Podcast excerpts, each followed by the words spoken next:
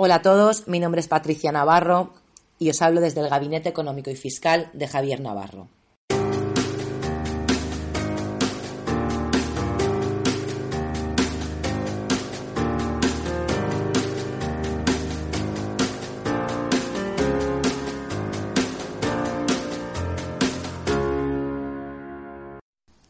Hoy vamos a ver algo que nos puede pasar a todos. O es posible que ya nos haya pasado. O que conocemos a alguien que le haya pasado. Hoy vamos a hablar de lo siguiente. ¿Qué pasa si me olvido de entregar la declaración del IVA? ¿Qué pasa si se me ha pasado porque no tengo una asesoría fiscal, porque me he ido de vacaciones, porque estaban otras cosas, en fin, por lo que sea? Se me ha pasado presentar la autoliquidación del IVA. Esto es lo que vamos a ver en una primera parte. Vamos a hablar de presentación. Y además vamos a introducir algún concepto tributario para que nos vaya sonando. Y en la segunda parte, esto será la próxima semana, veremos qué pasa si me olvido de ingresar. Pero como digo, esto será la primera semana. Entonces empecemos con la sesión de hoy. ¿Qué pasa si me olvido de entregar la declaración del impuesto del valor añadido? En primer lugar, debo decir que nosotros, a nivel de contribuyentes, tenemos muchas obligaciones formales. La agencia tributaria nos carga de obligaciones formales, es decir, estamos obligados a entregar papeles, documentos, modelos. Tenemos la obligación de informar continuamente a la agencia tributaria. ¿Cuáles son estas obligaciones formales? Solamente vamos a citar alguna de las cuales nos dice el artículo 29 de la ley.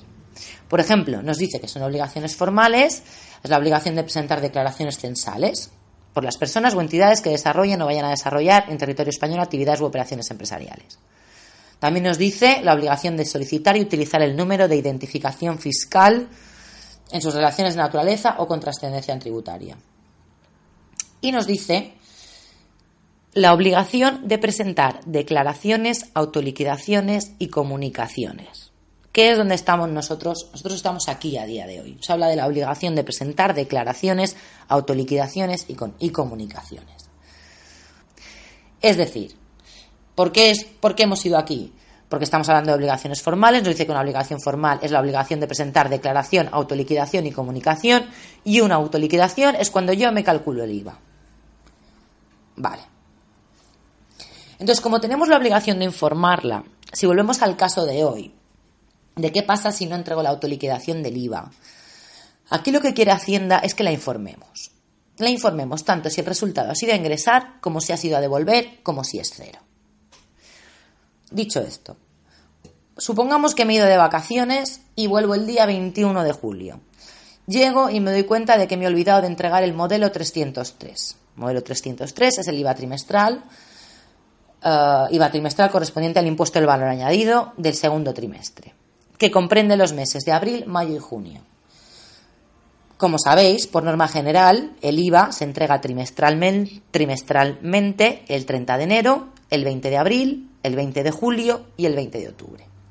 Yo llego el 21, por lo tanto ya se me ha pasado el plazo, que era el 20 de abril. El 20 de julio, perdón. ¿Qué hago aquí? Sin duda entregarlo. Y como decimos en Mallorca, ya puedes. Ya puedes correr. ¿Por qué? Pues porque para Hacienda, y esto es importante, no es lo mismo si ella te lo tiene que pedir que si tú te das cuenta y voluntariamente le entregas la declaración. No es lo mismo si un amigo te debe algo que tú tengas que ir detrás y decirle, oye, ¿te acuerdas que me debes esto? ¿Me lo das? A que si el amigo directamente, voluntariamente que lo sabe, va y te, dice, oye, mira, aquí lo tienes. O sea, que, que Hacienda hace una distinción entre lo que se llama sin requerimiento, no te lo he pedido y tú me lo das, me lo das sin que yo te lo haya solicitado, o con requerimiento. Encima que me lo debes, te lo tengo que solicitar y te tengo que avisar de que hay una irregularidad. Sin requerimiento y con requerimiento. También hace una segunda distinción. Depende, que ella dice, claro, es que también depende del resultado de la autoliquidación. Es decir, si ha salido a ingresar o no ha salido a ingresar, ha salido a devolver. Es decir, si hay dinerito de por medio o no. Si hay perjuicio económico para mí. Entonces, vamos a ir al primer caso. Imaginemos que hablamos de que es una declaración sin requerimiento, o sea, Hacienda no me ha avisado, yo me he dado cuenta el mismo día 21 de julio y encima me salía a ingresar. ¿Vale? Entonces, eh, ¿qué pasa aquí? ¿Qué pasa? Una cosa, aquí estamos hablando de que se me ha olvidado presentar la declaración, con independencia de que se haya efectuado el ingreso o no a la deuda tributaria. Entonces, Hacienda establece plazos y dice que como me lo has entregado tarde, me vas a tener que, pagar un recargo por declaración extemporánea, por declaración fuera de plazo sin requerimiento previo. Vas a tener que compensar el daño producido porque a mí me has perjudicado. Pero Hacienda dice, bueno, el tema es cuán tarde me lo has entregado. La normativa dice que si me lo presentas con un retraso de 0 a 3 meses, insisto, seguimos en el caso de que solamente hablamos de presentación de autoliquidación, te exijo un recargo del 5%. Si me lo entregas de 3 a 6 meses, te voy a pedir un recargo del 10%.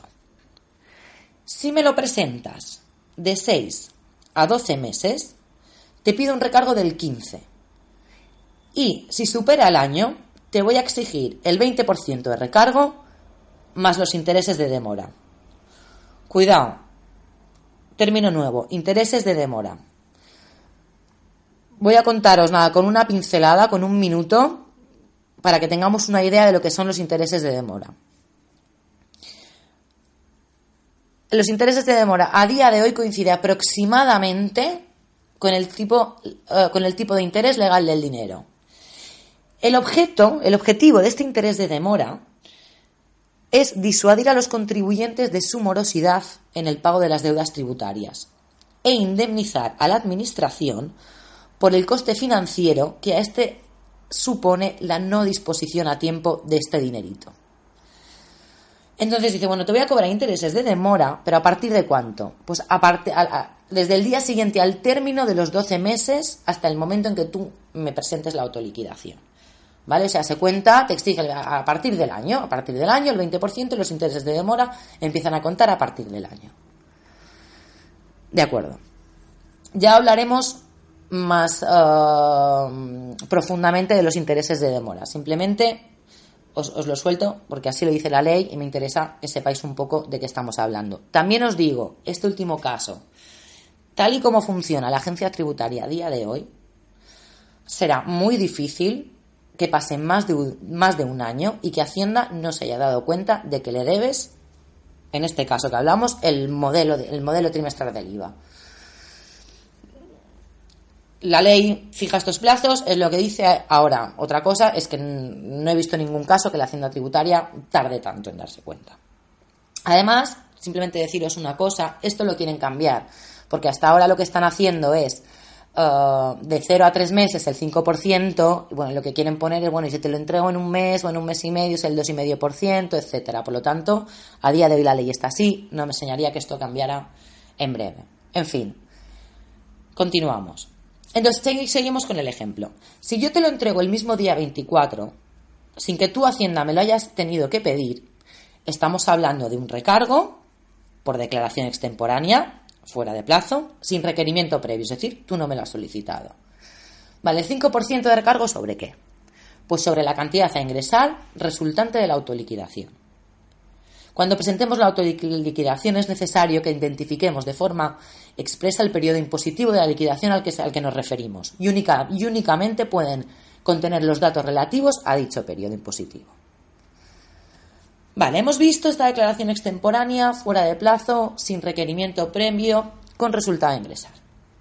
Ahora vamos a ver el segundo caso, sin requerimiento previo, pero imaginemos que no debo dinerito a Hacienda, sino que me sale a cero o me sale negativo. Bien, pues aquí estamos hablando de una sanción que consistirá en una multa pecuniaria, dinerito, un dinerito fijo de 100 euros. Fin. Tercer caso. ¿Y si es con requerimiento? Si es con requerimiento, también lo divide. Si es a ingresar o si no es a ingresar. ¿Hay perjuicio económico para mí o no hay perjuicio económico? Bien, supongamos que es con requerimiento a ingresar. Si yo no me doy cuenta y Hacienda me lo requiere y recibo una notificación solicitándome el modelo. Aquí estamos hablando de infracciones y sanciones. Ojo, es otra cosa muy distinta. aquí entramos en un jardín en el cual no voy a entrar hoy. Simplemente quiero que sepáis que estamos hablando de infracciones y sanciones porque aquí Hacienda va a entrar en, oye, ¿por qué no me lo has dado?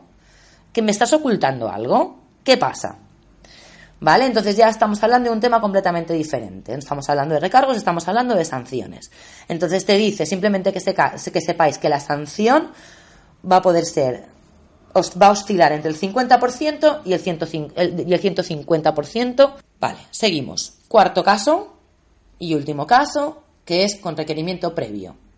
Hacienda me lo pide, pero en este caso no hay perjuicio. Yo no le debo dinero a Hacienda, ¿vale? Es a devolver, salario cero o negativa, o a compensar.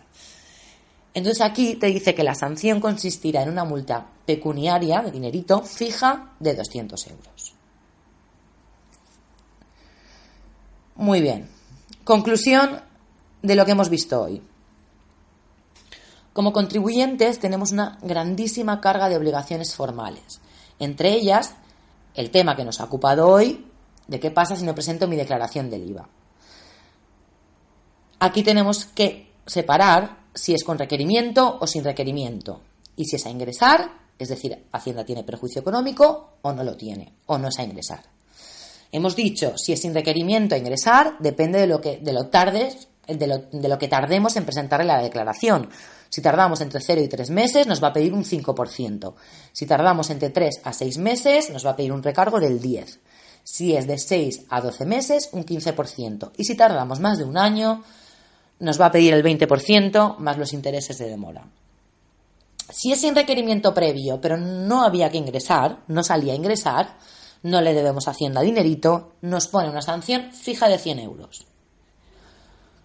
Parte segunda, si es con requerimiento. Si es con requerimiento previo con resultado de ingresar, hablamos que la base de la sanción es la cuantía de la liquidación.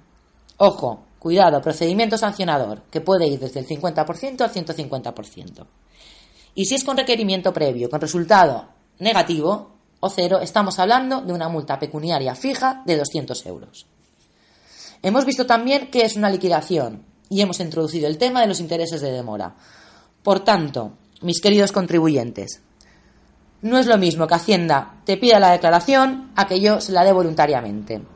No es lo mismo pagar un 5% de recargo que pagar un 50% de sanción no solo no es lo mismo, sino que hay muchísima diferencia. De verdad, muchísimas gracias a todos. Podéis localizarnos a mí, Patricia Navarro, o a cualquier persona del equipo a través del teléfono 971 075 065. A través del correo electrónico info arroba o bien a través de la página web www.javiernavarrovic.com. Muchísimas gracias.